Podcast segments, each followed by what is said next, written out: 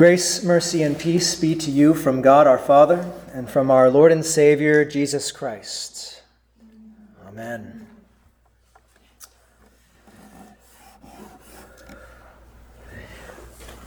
Well, Jonah is always a fun tale to be told.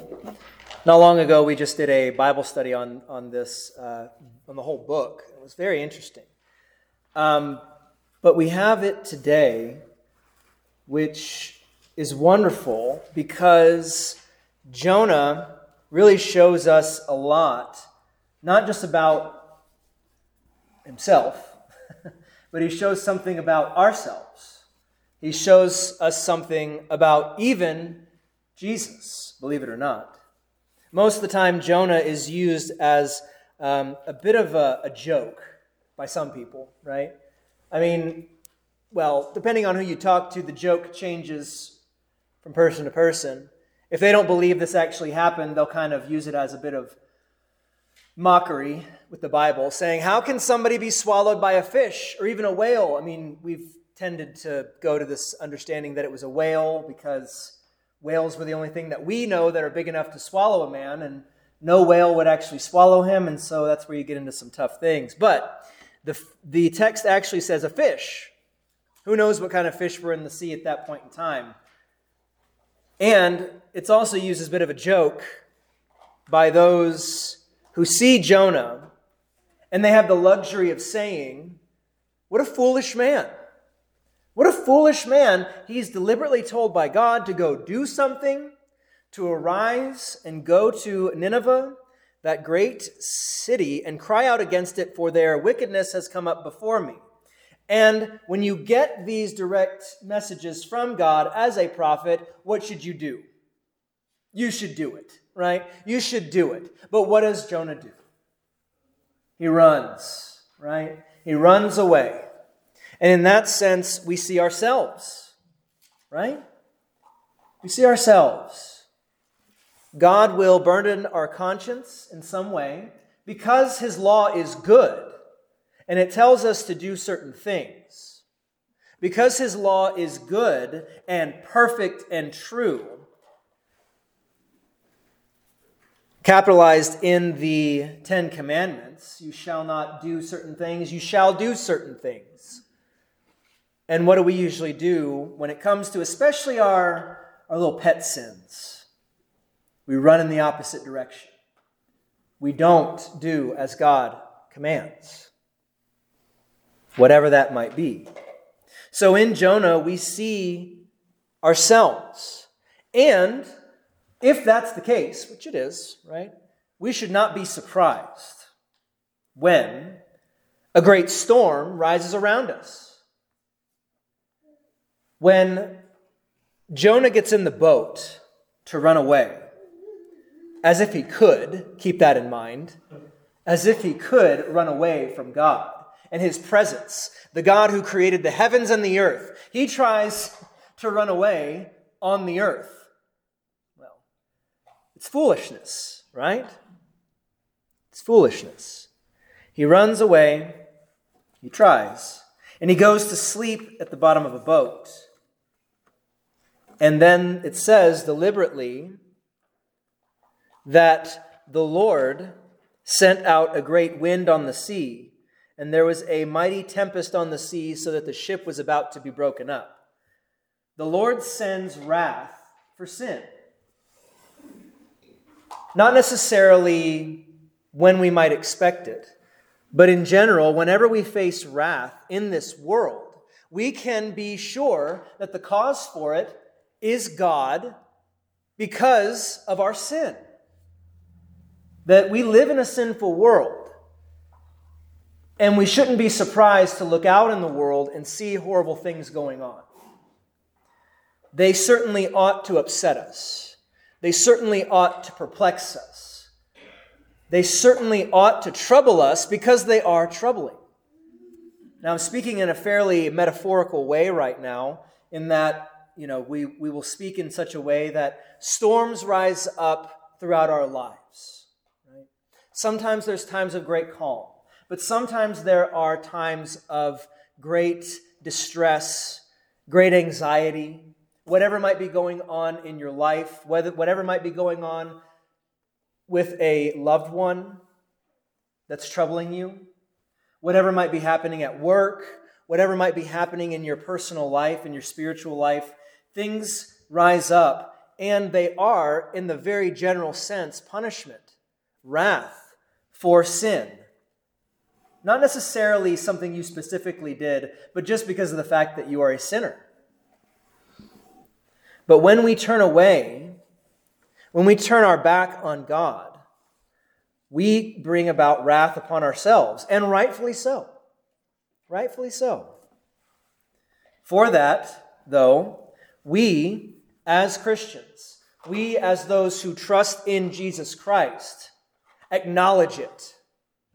We don't run away. At some point in time, the word of the Lord catches up to us and tells us, stop. And we do. We stop. We acknowledge our sin. And we ask for forgiveness. We ask for grace. So Jonah is like us in that we can see in him the encapsulation about how we run away from God's law every chance we get by either doing the things we shouldn't do or not doing the things that we ought to do. And in a similar way, it's very great. I'm glad that whoever put the lectionary together picked these two texts, the Old Testament and the Gospel, because we see a great connection here. That in a similar situation, Jesus gets in the boat with his disciples and they get and they go out on the sea of Galilee. And suddenly a great tempest arose on the sea, so that the boat was covered with the waves, but Jesus was asleep. It's kind of interesting to see these two things where Jonah is asleep, he is asleep in a way to try and escape.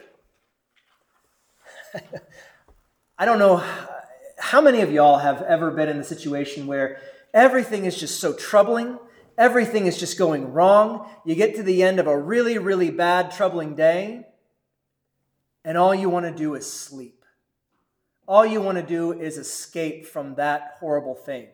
That's what Jonah's trying to do. But in this way, with Jesus, his sleep is sweet because he just came from preaching on the Mount, the Sermon on the Mount. He was healing and teaching, he was busy. And I think in Ecclesiastes it says that the sleep of a working man is sweet. What better man to ascribe that to than Christ? So we see this opposite here in Jonah and Jesus, between the boat that Jonah is on and the boat that Jesus is on. And in the disciples with our Lord, we also see ourselves. That when the waves rise up, when the winds howl and crash around us, when we have a lot of distress going on, we often forget, do we not? We often forget the most important thing, especially if you are a Christian. What do we forget? That Jesus is in the boat with us. We forget these things because we're sinful. And so, like the disciples, they cry out, Lord, save us. We are perishing. We are dying, Lord. Help us. Have you ever gotten to a point in life where that became your prayer?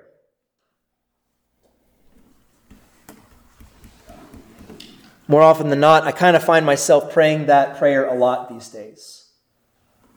For the church, for our nation. I find myself praying a variation of that a lot. Lord, save us. We are perishing. We are dying. But Jesus wakes up and he rebukes them. Jesus always winds up doing the exact opposite of what you expect him to do, right? Jesus wakes up and he says, Why are you fearful, O you of small faith? You small faith people. Why are you afraid? Now, is that very nice of Jesus? No, no. But maybe that's a trap we sometimes fall into is saying, well, Jesus isn't being very nice here.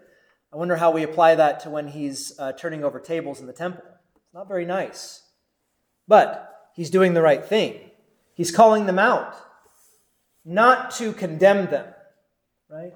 Not to just leave them alone in their sin and despair. He doesn't just say, Why are you fearful? Oh, you have small faith. I tell you what, because of your small faith, you're going to die, and I'm just going to walk out of here. No. He says, Why are you afraid?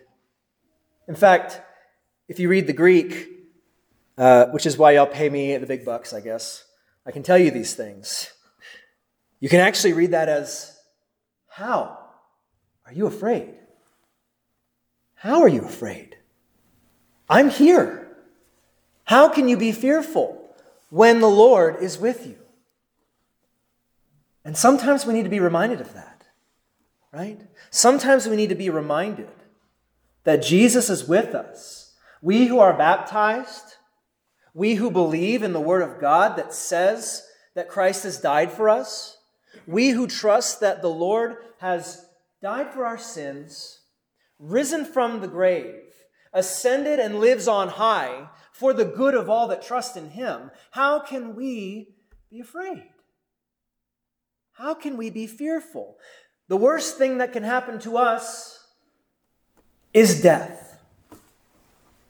And yet, we believe in one who has conquered death for us. How can we be fearful? O we of small faith. And in response to this, Jesus arose and rebuked the winds and the sea, and there was great calm. That in the Lord, our Lord Jesus Christ, who is the Word made flesh, his word that he speaks creates calm where there is trouble. His word is powerful. His word that says, You are forgiven his word that says, Yes, you have transgressed my law. Yes, you have done all the things you should not do. Yes, you did not do the things you should have done. Yet, for my sake, you are forgiven. On account of my blood, you are cleansed. That's what Jesus says to us. Now, to go back to Jonah for just a second. Again, we see all kinds of things going wrong with Jonah. But Jonah is doing all the wrong things, but one thing he does say that's right in the midst of the storm is he tells them, Pick me up and throw me into the sea. Pick me up and throw me into the sea. Then the sea will become calm for you, for I know that this great tempest is because of me. In that sense, Jonah is acknowledging his sin and he is trying to make it right. right? He is being sacrificial of himself for the sake of those that are in the boat. And in this way, we see a foreshadowing. Not a perfect image, but something that we can hold on to that says, this is what Jesus would do perfectly for you that in the ancient times the sea was known as the place of chaos, right? That's why the Israelites were not really seafaring people, right? They, when, when you see the Sea of Galilee, it's just a lake, all right? That's, that's what we would call a lake. I wouldn't necessarily call people who live on a lake seafaring folk, right? We think of like people who go out on barges or, or you know, big freighters or, or ships out on the ocean. Those are seafaring folk. But the Israelites stayed away from the sea. It was a place of trouble. It was a place where you could not lay a foundation. It was a place that created a lot of trouble. And that is what the world is for us. That is what the world is. that out in the world there is chaos and despair and trouble and sin. And it seems like it's growing more and more every single day. And yet, we as Christians have traditionally taken texts like this from Matthew, and that's why we have crafted our churches to look like ships. You ever thought about that? That in the church you have the nave, right?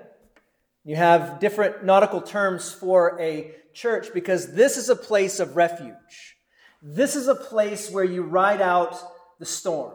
This is a place where when the waves and the winds are crashing all about you, seeming to just topple you over and cover your head to where you die, you run to the church. You run to the place of refuge where you know where Christ is, where you know that his word is proclaimed, where you know that you can receive his body and his blood to feed you, to sustain you, to help you get through that storm. That in Jonah and Jesus, we see a great similarity. That Jonah was taken up and he was hurled straight into the heart of chaos, straight into the heart of sin. So was Christ. Christ was raised up and thrown to the wolves, pierced, beaten, bloody, and crucified, so that we could stay firm and secure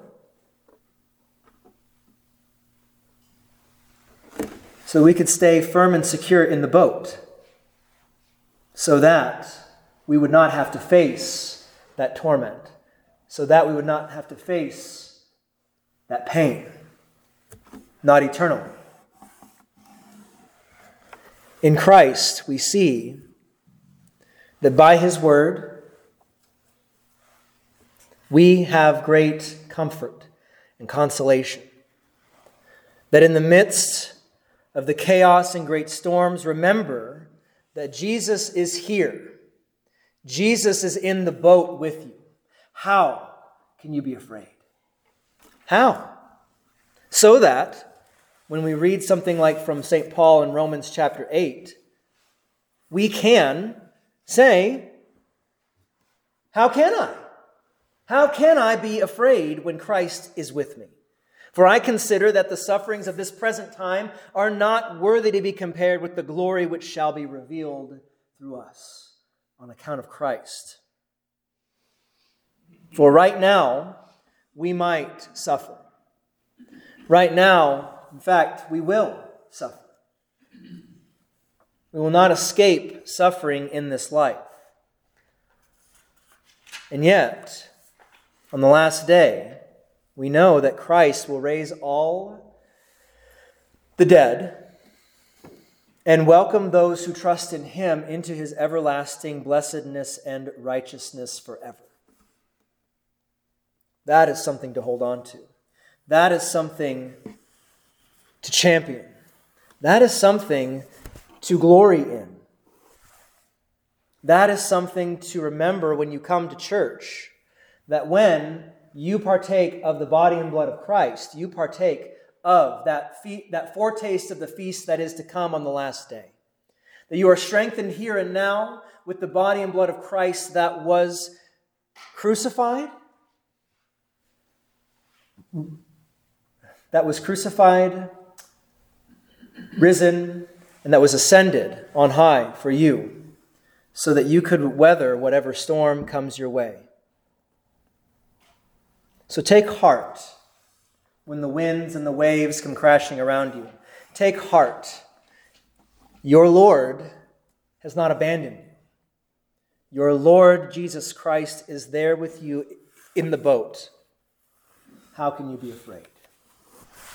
And the peace of God, which surpasses all understanding, will guard your hearts and minds through Christ Jesus our Lord. Amen.